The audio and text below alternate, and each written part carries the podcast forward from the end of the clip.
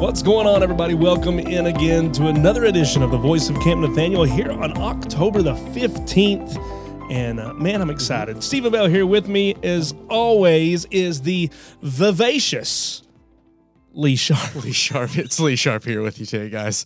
Um, I actually don't know if I know what these words are. I'm It, it just means lively. lively. Yeah, I hope I pronounced it right. So. I hope so. if we pronounced it wrong, feel free to correct us. yeah, really. Hey, man, it's a uh, it's a different show today. Yeah. Today's going to be a little bit different. We're going to be, um, I'm trying to think of the best way to explain it here. During the summertime, Yeah. we have a very special week during the summer called Family Camp. Eh, Yes, we And, do. and this It's is something special. that you actually help lead up. Yes, indeed, man. I, I listen. I get excited about family camp, and we had a, we had a blast this past summer. We did. And during family camp, we try to we have speakers that come in and Yeah. talk to all of our families about all kinds of different things. And this year we had Pastor Pete in. Pastor Pete Yeomans from Davidson Baptist Church, right here in our backyard. Yeah. And he was actually on the podcast.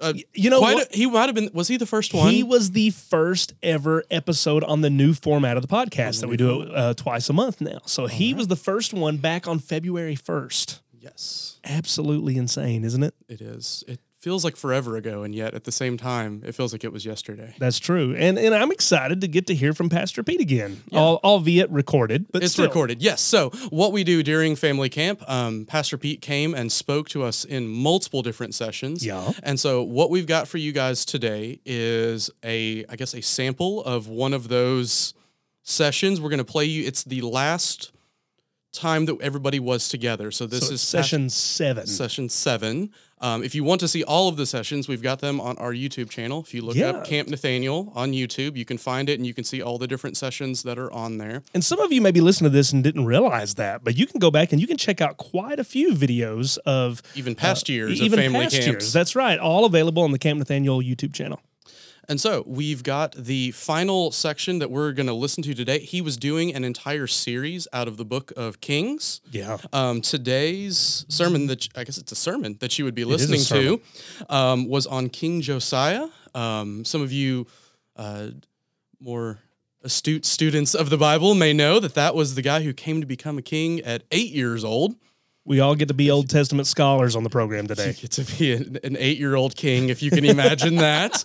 Um, I but just imagine my eight-year-old being king, and that will not end well. but, but the but the amazing thing is that he was one of the kings that actually got some stuff right in his Yeah, look life. And when he, he got around 18, he got rid of some of the other idols and whatnot in there. And Pete's gonna go into all the details of all of that. awesome. Um, and so guys, we're gonna the audio may be a little bit different um, a because keep in mind this was done at family camp in front Yep. of a Live a- a- recording, a live audience, or a live congregation, however you want to phrase it there. And so- outdoors. outdoors. So, the audio is going to be a little bit different there, guys. But we're excited. So we'll jump. I'll just let Pete. We'll let Pete take the take the stage now. Take and it we'll, away, Pete. We'll go for it.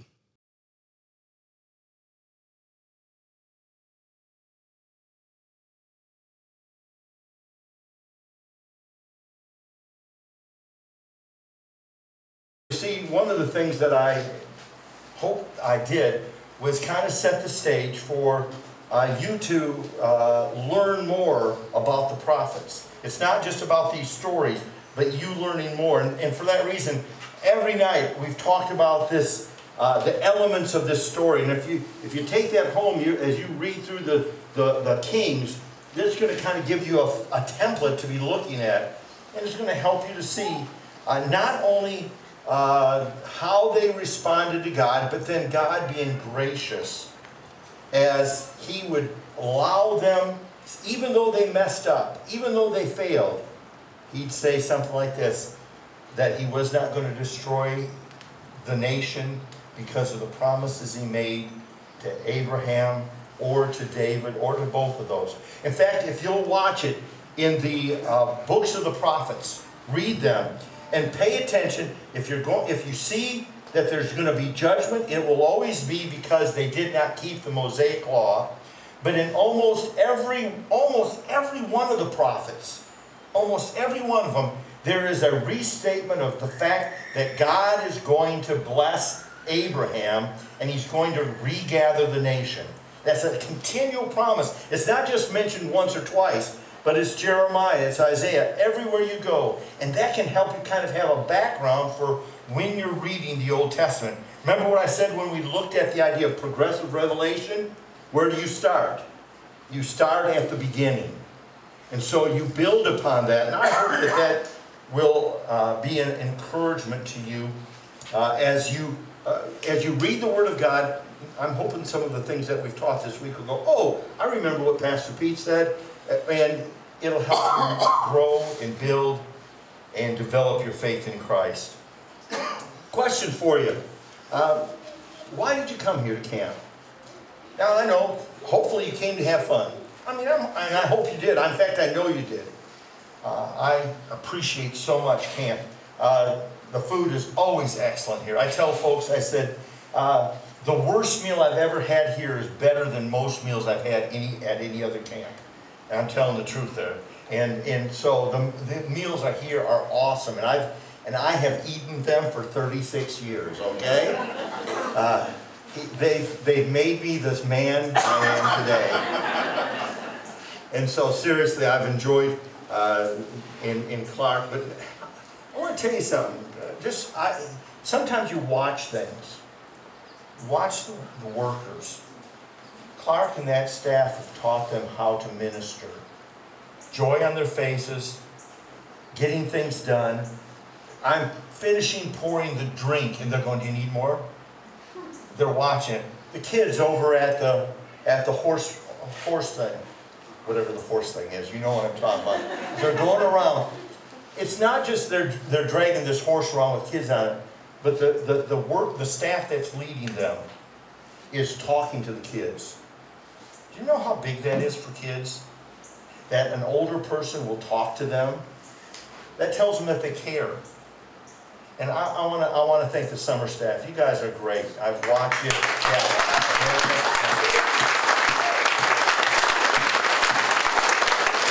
And, and the, the full-time staff is the ones that set that, that example, and I really appreciate it. That, the, the, the full-time staff, most of, I've known most of them, although with the new guys coming in, I'm going, okay, who's this? Who's this? But um, I've known the staff for years, and uh, I consider them my friends. I don't know if they consider me their friends, but I consider them my friends, and I'm thankful for that. Uh, but I ask the question, why, why did you come here? Uh, now, I hope that you came to have fun. I hope that you came to be refreshed. Uh, I hope there's a, but when you came here for the services, what did you come? Why did you come? Uh, you say, well, I hope to get I, I hope to hear a good message, or I hope to hear a good story. Well, I hope you did as well. But I want more than that for your life. Because I've told people in our church, God does not give us His book for information, He gives it to us for transformation. He gives it to us so that our life might be changed to become more like Jesus. And so if you leave here and you are the same person that you came, and you've been here for all these messages, one of two things have happened. I haven't done my job, or you're not doing your job. One of those two. Because God's wanting to change us. Amen? And He wants us to be something more. That's why he's, he's desiring for us to be conformed to the image of His Son. Now, as we look at the man tonight, Josiah, and we're in the book of Second Kings, chapter 22 we're going to see once again another great man. But you have to understand the background before you can understand it. Each night I've been doing that, haven't I? We said, how many good kings were there in the southern kingdom? Eight. Eight. Eight. How many in the northern kingdom? Zero. Zero. By this time, the northern kingdom is gone. Remember, during the time of Hezekiah, the northern kingdom was destroyed. Hezekiah was a king like no other. We saw how the Bible specifically says that there was not a man like him, not a king like him before or after. And after him, boy, things went down fast. He had a son named Manasseh. And Manasseh was the worst of the worst. Now, remember, we said that there were eight good kings. That means there were 12 bad kings. And Manasseh and his son Amon were the two worst. What made it even more worse? Is that more worse? More worse? Worser.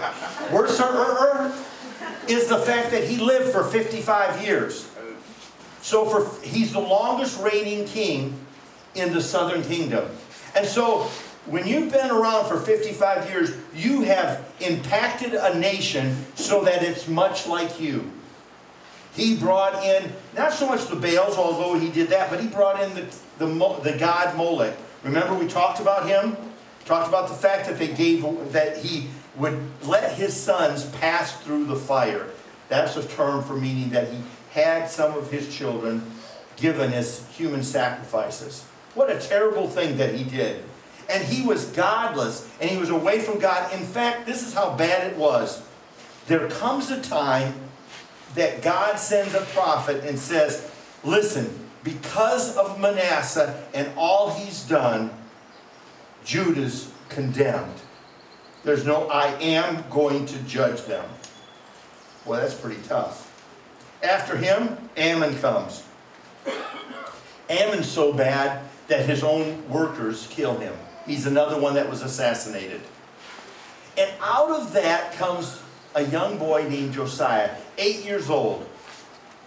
Now, I'm sorry, but if you've had a grandpa like Manasseh and a daddy like Amon, you'd think, well, there's not a whole lot of hope for this guy. But what does the Bible say? As we've been looking at these things, let's look at what the Bible says in the book of Second Kings, chapter uh, 22. 2 Kings 22 says, uh, Josiah was eight years old when he began to reign, and he reigned 30 and one years in Jerusalem. And his mother's name was Jedidah, the daughter of Adaiah of uh, Boscath. Sorry, I'm having a hard time seeing here. And he did that which was right in the sight of the Lord, and walked in all the way of David his father, and turned not aside to the right hand or to the left. Now, the Bible tells us in those short verses there, what kind of man was he? He was a good man. And he loved God, and he did that which was right in his eyes, and he did not he did not turn to the right hand or left. You go and watch his life, and he's a man that has a heart for God. One of the first things he does is this. It was my fault. I just was in a bad spot. Uh, one of the things he does is he looks and says, you know what? The temple's in a mess. We need to fix it up. That showed his heart because I want to tell you something. When a man's heart is right with God, what does he want? The things of God to be right. And so he decides that, if you recall, uh, Joash, when he became king, if you recall, the person before him was Athaliah. What did Athaliah do? She messed up the temple. So Joash fixed it up. Now, jo Josiah, he is a man that um, comes after two really bad men. What do you think the temple looked like? 55 years plus 2, 57 years of the king not taking care of the temple. It's in bad shape. And the Bible says that he orders the men to start doing renovations. Now, what I find interesting is how this story works out. Here's a man that follows God. He loves God. He's serving God. And in fact, the Bible says, and it came to pass in the 18th year of King Josiah that the king set out Shaphan, the son of uh, the son of Meshullam, uh, the scribe, to the house of the Lord. And what does he tell him? He says, let's start cleaning up the place. 18 years old. I want to. I just want to stop here. Here's a man that I'm sure had a lot of ungodly people around him giving him bad advice. I mean, think with me. Who's, who's giving him advice? the people that were advising his grandpa and his dad. But here's a man that decided at a young age to mark out the path on his own. I want to tell you something. I want to encourage those, uh, the, the summer staff and others. You do not have to be an old person to start serving God. In fact, let me encourage you if you wait till you're old, you probably won't serve God.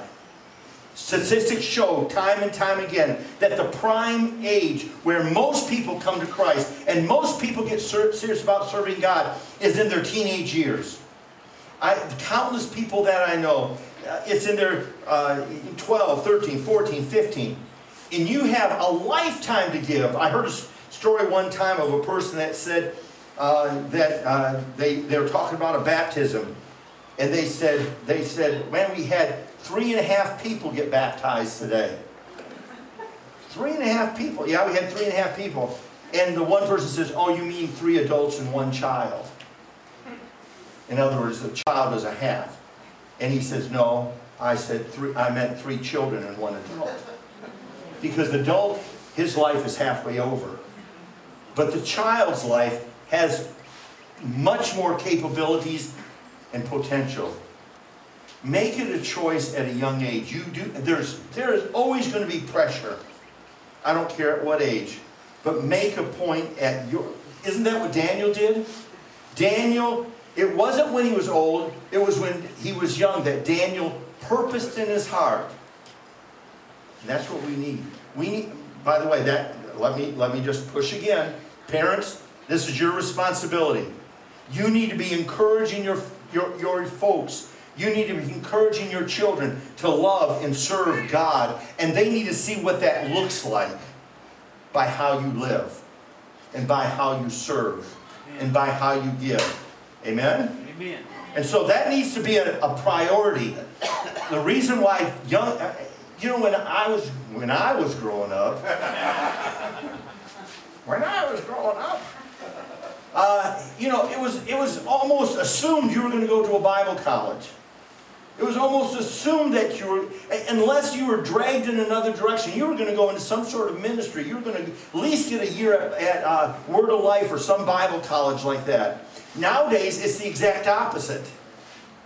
And it's like, well, they've got so much to live for. They've got so much that they can do. They've got so much riches man, it's hard to get them away from all of that to say, if any man would follow me, let him deny himself, pick up his cross, and follow me. And so Josiah is a man that decides that he is going to mark the path out on his own. And he says that he's going to serve God, and he does. And he, and he builds the, uh, he, he, uh, he starts cleaning up the temple. The story tells us how bad it was.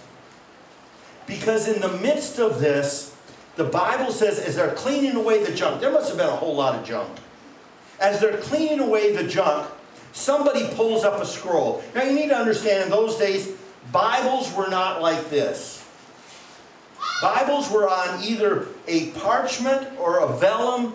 Uh, they were either on papyrus or they were on, or on a, a form of leather, papyr, uh, parchment, and they would be on a roll.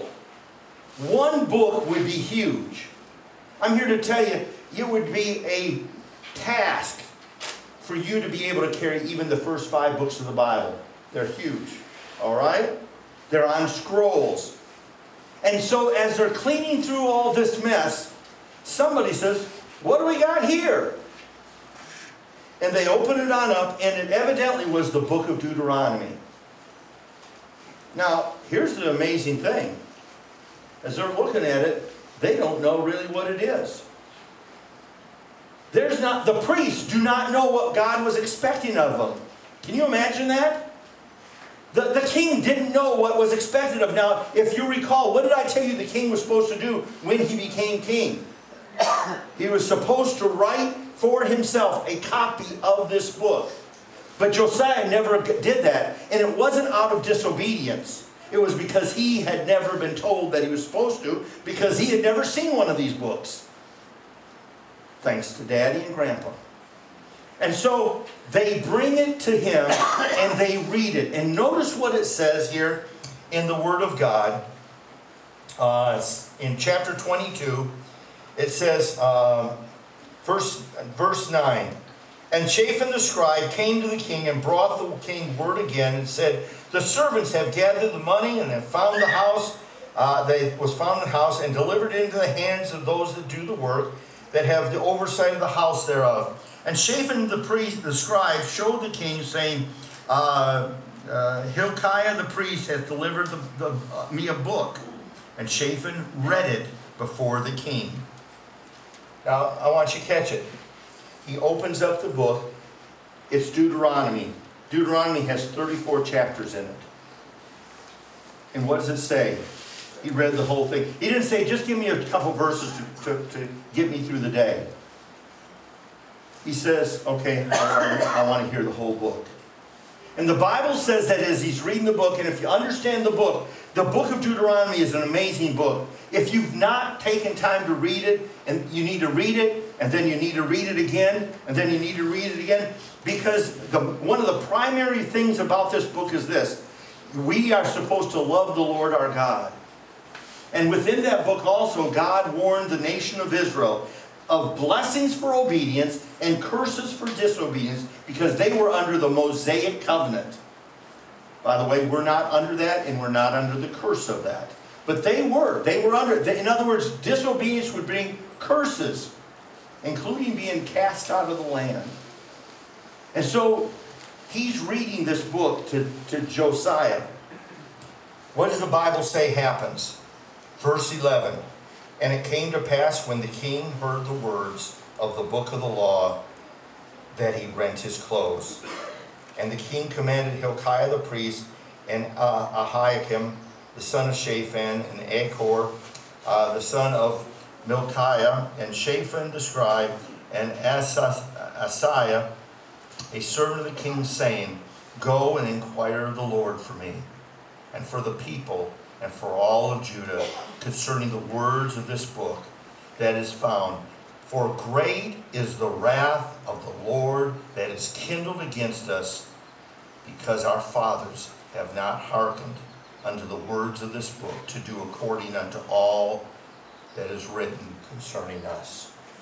What does Josiah, now, now I want you to understand, Josiah has already been obeying God. He's already, as far as what he knew he was doing, he was, had taken away the idols. He had been doing all that he could. But he had limited knowledge. And now all of us, by the way, he could have felt very proud of himself simply by comparing what he was to his father and his grandpa. He, he was doing pretty good, wasn't he? But when he heard God's word, we need to understand it's never about comparing ourselves to others. It's what does God's word say? And he heard and he understood that because of the condition of Israel or Judah, they were in trouble. And he tears his clothes, a sign of genuine remorse over what he had done. And then he, asks, let's find out what God is going to do. You see, he hasn't heard the word of God, but he's wanting to. And when he heard it, remember what I said? God's not concerned about our information, but for our transformation. We're watching a transformation here. And what God is trying to do in your life through this week is not just give you some tools so that you can study the Word of God better, but He's wanting to transform you in some area. And I don't know what that is. I've had a few of you share different things that God's been speaking in your heart to. And it's interesting how uh, very different things. That's good. I'm not God and I'm not the Holy Spirit. But you are being talked to by God, and some of you have been saying, well, it's good what, but hey, I work at camp, so I must be all right. I'm, I'm, I'm a full-time Christian worker, so I must be okay. I go to church. I came and spent my summer at a Christian camp. We can find all sorts of ways of excusing our walk with God or lack of it. But Josiah was serious. He did not care what others were doing. What he understood, and this is an important truth, that if he wanted for God to speak to him, then when God spoke, he needed to listen.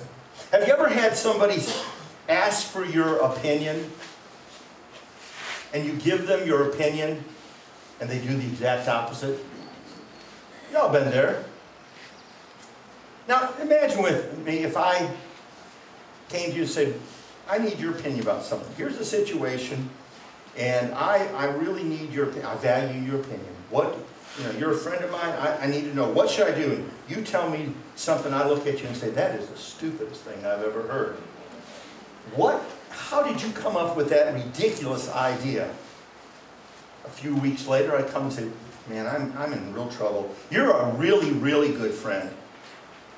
And, and, and I need some, I need to get out of this trouble. What should I do? And you kind of hesitate. You remember what I did just two weeks before. So you're a little more cautious. You say, well, I'm not sure, but here's an idea what don't want to get himself in trouble now. So here's an idea of what you might consider. And you give me an idea, and I look and say, I hate to say it, but that's dumber than the last one you gave me. And I just belittle you and don't do it. I come a third time, and as soon as I start saying, I'm in trouble and need your opinion, what are you going to do? You're going to walk away and say, Sorry, don't talk to me about it, find someone else. And yet, that's exactly what we do with God. We go to the Word, we read the Bible, we have our devotions, but we have no intention of letting it touch our lives. We're just fulfilling our little duty of saying, I've read two chapters today. And what we're doing is fulfilling a legalistic thing, and I'm not against it. I think we need to read the Word of God. But if it's not changing you, you know what it's actually doing? It's hardening you. Let me repeat that. If the Word of God is not changing you, it's hardening you. If you're if if God's word says something, you say, I'm not going to do it. And turns around and the next day God's word speaks something, you say, I'm not going to do it. The next you know what you're learning to say? No. And that's the dangerous thing. But Josiah, Josiah takes this seriously. And the Bible says that he goes and they go to the prophetess Huldah and he, she gives him advice. And the Bible tells us that what he, she says is simply this that Judgment's going to come because of what Manasseh has done. But, but, because you found grace in God's eyes and your heart's been turned toward me, it will not happen in your lifetime. Now, at that point, Josiah could have said, I can rest easy. But that's not what he did. The Bible says that he made a decision. Notice what it says in verse chapter 23, verse 1. And the king sent and gathered all of the elders of Judah and of Jerusalem. And the king went uh, up into the house of the Lord, and all the men of Judah and all the inhabitants of Judah with him, and the priests and the prophets, and all the people, both small and great. And he read in their ears the words of the book of the covenant, which was found in the house of the Lord. And the king stood by a pillar and made a covenant before the Lord to walk after the Lord and to keep his commandments and his testimonies and his statutes with all their heart, with all their soul, to perform the words of this covenant that were written in the book. And all the people stood by the covenant. There's another passage of scripture that's tied in with that. Notice what it says in verse 25. I want you to pay attention to this.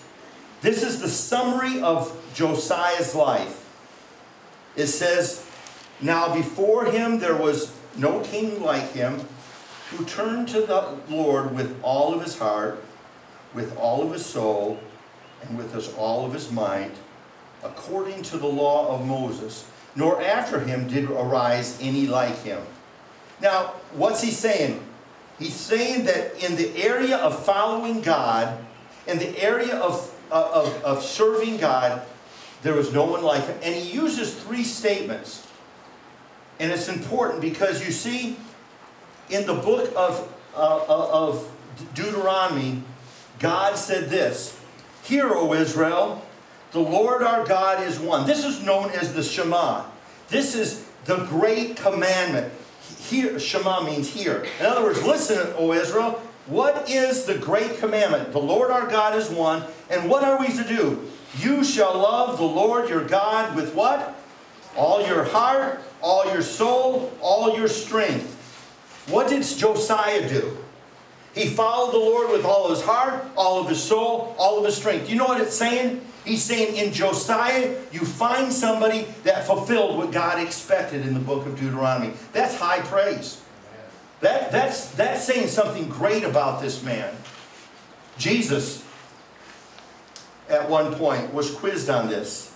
What is the greatest commandment? And what did he say? Right here, thou shalt love the Lord thy God. Here we see a man that's following God. And because of that, now, now here, here's what I want you to understand. He could have just kind of said, glad everything's all right, I'm going to go on cruise control. But what does he do? When God revealed truth to him, he said, fellas, let's get together. Let's go deeper. Let's get more serious. We've been following God, but we've been way off. We haven't been serious. And he made a new covenant with the people. Josiah is a man that is, is the, the one king that's mentioned that specifically fulfilled this area in the heart, the soul, and strength. Now, that's the one lesson we learned, but I, I want to finish up the story here. For remember, we talked about this being from the shepherd king to the king of kings. We need to understand that Josiah was a great man, but he wasn't perfect. The Bible doesn't call what he did sin, but it, I think we can definitely think it, see it as stupid. You know, not everything that's stupid sin. Aren't you glad? Because you did today some stupid things that weren't sin. Yeah, some, some of you got out there and got sunburned. That's stupid, it wasn't sin, all right? You know what I'm talking about. But the, but, but the Bible says one day Pharaoh Necho comes through the land. Now you got to understand, remember who had been during the time of Hezekiah ruling over the world? Assyria. But there was a new and upcoming power, Babylon. Babylon and Israel and Judah had kind of made a peace treaty, or at least became friends, all the way back in the time of Hezekiah. In fact, he kind of made some mistakes, and God warned him that there was going to come a day that they were going to come back.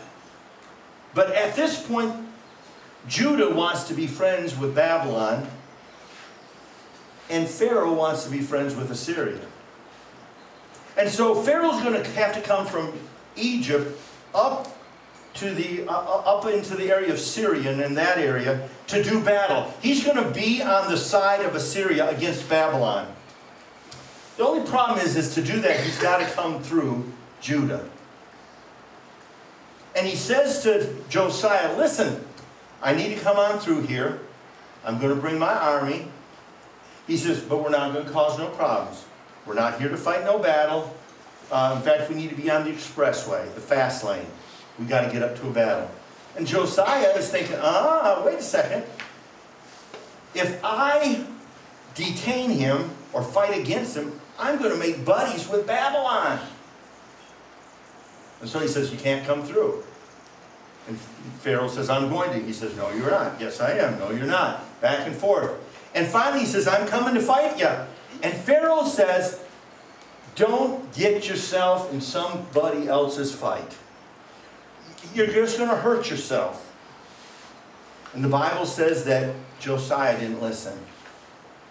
And because of that, he goes to battle, and in the battle, he ends up being killed.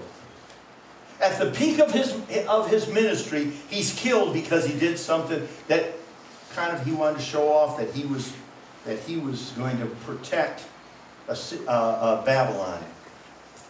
What's even sadder is how this all ends up.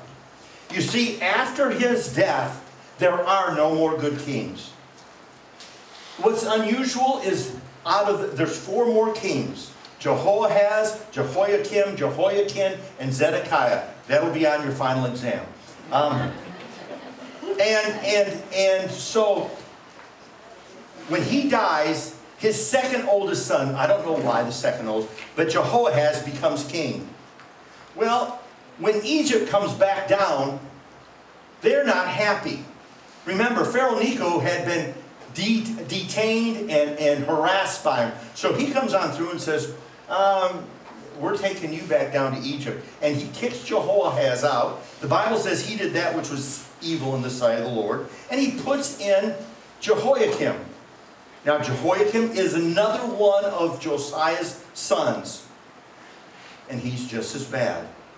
It is during his kingdom that Babylon comes down. Now, remember, his daddy was trying to fight to make friends and make nice with Babylon. But Babylon comes, and if you read the book of Daniel, that's when he took Daniel and all the gold out of the temple and everything else, and he takes him back to Babylon. But he lets for a while, that's in 606 or 605, lets, the, lets Jeho- Jehoiakim stay there. A little bit later, he rebels, but he dies, and his, his son takes over. So, okay, son of Josiah, son of Josiah, grandson. He comes in and he's there, and he really didn't, he kind of got the raw end of the deal. He was a bad guy, but, ba- but Nebuchadnezzar comes back and kicks him out simply because of what his daddy did. His daddy died just before Nebuchadnezzar got there. That's, that's really rough. So they take him and they take him back, and this is about the time that Ezekiel is taken back to Babylon and all of them. So they put one last son of Josiah. So he has three sons that rule. His name's Zedekiah. We can call him Zed. Zedekiah, again, was evil, but he also was gutless. You say, what do you mean? Well, the people of Israel would do something terrible and be away from God, and, and, and Nebuchadnezzar would be planning on coming back, and Zedekiah would go to Jeremiah and say, What should I do? I'm sorry, doesn't this sound a little bit like what I was just talking about? What should I do? And he'd say, Zed, what you need to do is you need to go out and meet Nebuchadnezzar. And if you'll meet Nebuchadnezzar and say, Listen, I'm sorry, let's kiss and make up, he, he's going to let you go. And he'd say, Man, that's a great idea. He'd go back to the temple, and he'd, uh, go back to the palace, and he'd talk to some other folks, and he'd say, I better not do what he said. And the next time there was trouble, he'd go back to Jeremiah, say, What should I do? And he'd tell him, and you know what would happen? He'd go back, and other people would convince him to do otherwise. That happened several times. If you study the book of Jeremiah, several times he asks questions, and then he doesn't have the guts to do what's right because it's tough. Unlike Josiah, when Josiah heard God's word, what did he do? He obeyed. When Zedekiah heard from God, he said, Can't do it, that's too tough. The story ends very sadly. Nebuchadnezzar surrounds the city. It's about to be captured for the third time. It is 586 now. And this time, Nebuchadnezzar is not going to play nice. When it's all said and done, the nation is going to be destroyed. Anybody with any talents at all are going to be deported. The temple will be destroyed and everything gutted out of it. The walls of Jerusalem will be destroyed so they can't ever rebel again. It's going to be over. And for at least 70 years, there's going to be a problem. It's looking bad. The king is not going to be a king anymore. This is the last king that will ever be in Jerusalem. In fact, when they finally come back after 70 years, a, a, a relative of David will be the governor, but he won't ever be king. You may have heard of him, a guy by the name of Zerubbabel. Uh, I love all these easy names, right? So things are looking dark. The nation knows, first of all, they can't call on God because they've been spitting in his face for so long. And so it's looking bad. So, in the midst of that, God gives them a message. It's from Jeremiah. Because remember, God had made a promise. He had made it to the woman, Eve. He'd made it to Abraham. and finally he made it to David.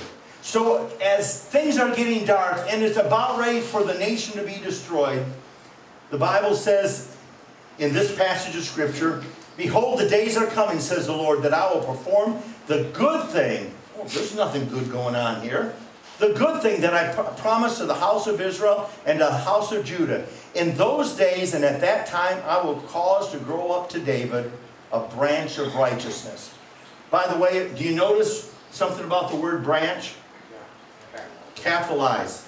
This is a name, a description, and a term for our Savior, Jesus Christ. It's used in Isaiah, it's used in Jeremiah, and it's used in uh, Zechariah. Notice, he will execute judgment and righteousness on the earth. In those days, Judah shall be saved, and Jerusalem shall dwell safely. And this is the name by which she shall be called. She meaning Jerusalem. The Lord our righteousness. For thus says the Lord David shall never lack a man to sit on the throne of the house of Israel. Now he's saying this, and he uses the term Israel. Why? Israel's been destroyed. Because there's going to come a day when Judah and Israel are going to be back together. And notice what he, by the way, has this ever happened?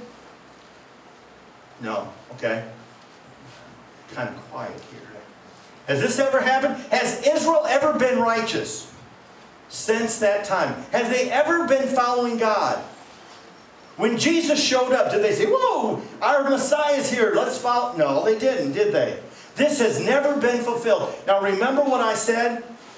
God must be faithful to his own word. If he promises something, what must he do? Keep it. He will, must keep it. He's got to fulfill his word. And so this was a prophecy that's not been fulfilled. You know what that tells me?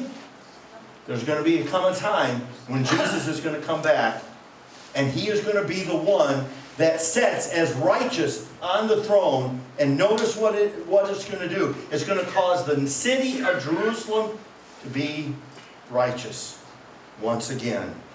Another verse, same section.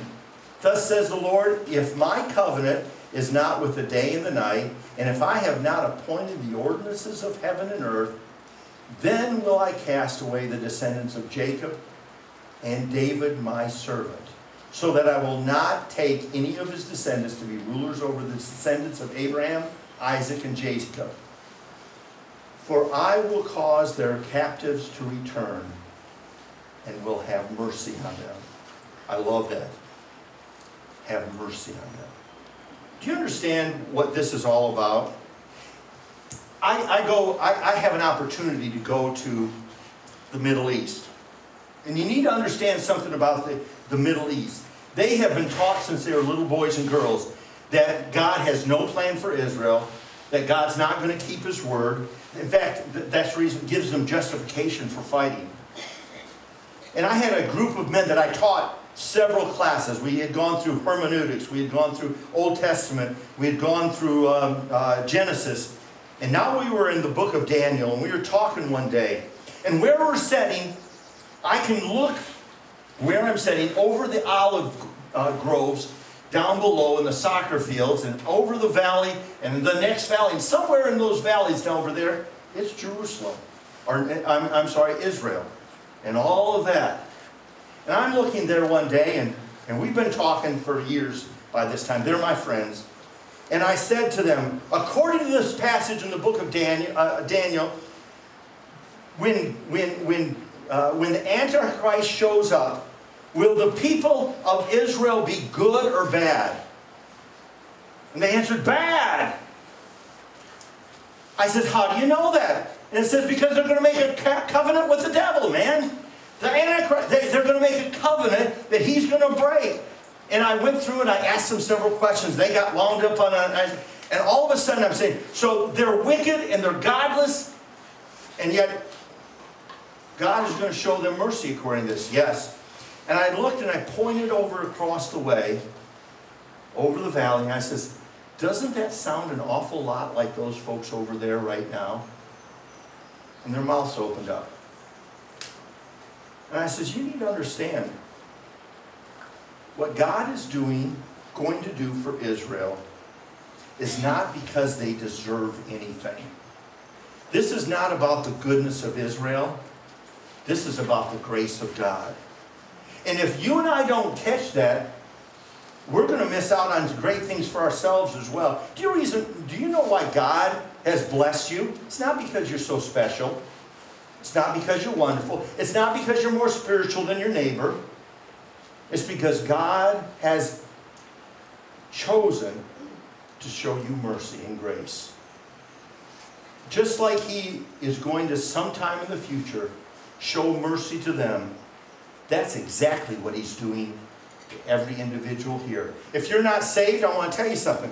God is showing you mercy to give you one more day to live, to hear the Word of God, and to make a choice to trust Him as Savior. He is being merciful. He's not promised you another day, but He's given it to you. And yet, every day you and I have been given mercy to live, to serve Him, to enjoy life, to have family. What are you can't you cannot even list all of the mercies of the Lord. We used to sing a song, I will sing of the mercy of the Lord forever. God's been good to you, hasn't He? And yet we somehow miss out on that. And so what we're seeing here is God made promises. And he made promises to the people of Israel. And did you notice what, what he talks about here? Promises to David, promises to Abraham. And if you were here at their very first study, we looked at the book of, of uh, Matthew. And what did we see in chapter 1? The genealogy of Jesus, the son of David, the son of Abraham. And there's a tie in. If you'll look and read in the New Testament, just pay attention to how many times these terms are mentioned concerning Jesus. When he mentions about him being the son of David, if he's ruling from heaven, he doesn't have to be the son of David, he's the son of God. But he's going to rule someday here because he's got the right as the son of David. And also the name Christ. That's not his name, that's his title. That's the term Messiah. And so every time you say his name, you are, you are saying, whether you realize or not, he's coming someday to rule because he's God's anointed one. What do we learn? First of all, in this story, in the overall picture of this week, if we want God to truly speak, he expects us to truly listen to his word. I see, see a cartoon on Facebook sometime where somebody's saying, I just want God to speak to me. And you see a hand come out of heaven with a Bible in it. If you want God to speak to you, I'm sorry, don't expect Him to speak in some mysterious voice. He has spoken and He has not stuttered.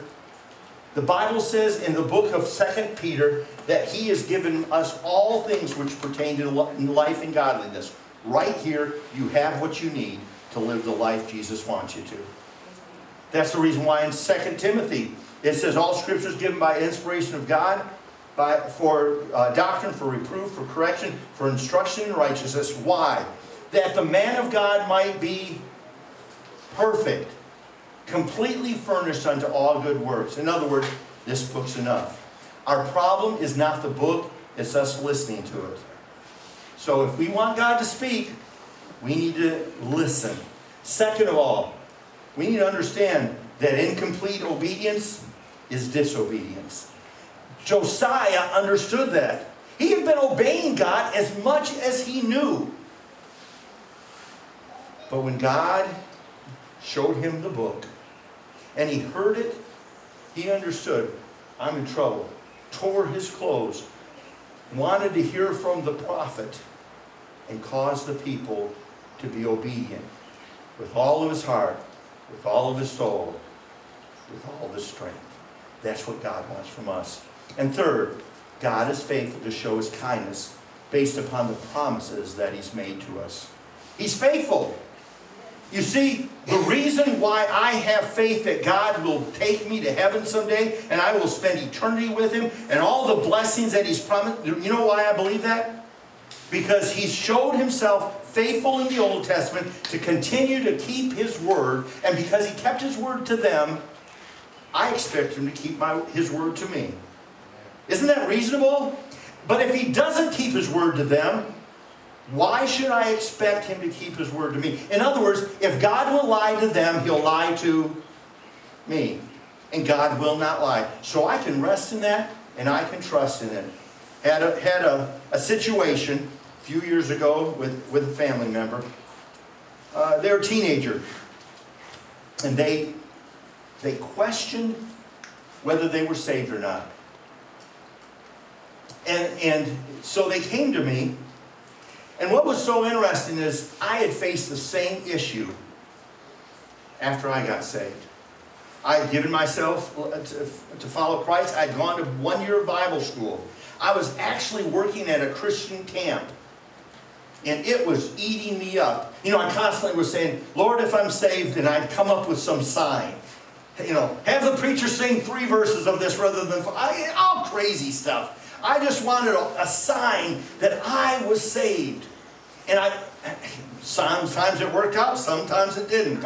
It's interesting, when it worked out, it didn't make me any happier.